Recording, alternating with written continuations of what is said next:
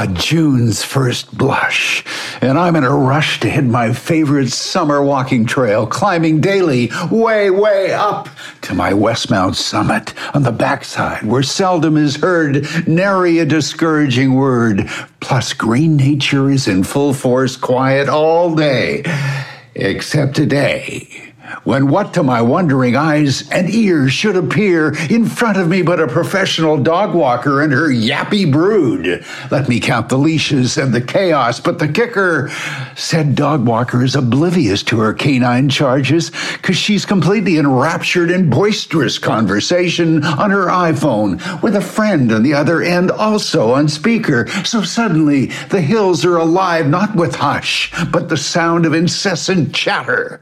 In my fight or flight mentality, I quickly scurry by the posse of pets and gal pals to return to my quest for nature's silent ways. But son of a gun, coming the other way and almost upon me, yet another professional iPhone squawker talker and his, how can I put this, his own silence, his golden retriever, who thankfully does his own quiet, polite sniff of the proceedings and continues on his way. to be clear, I'm referring to the dog, not the owner.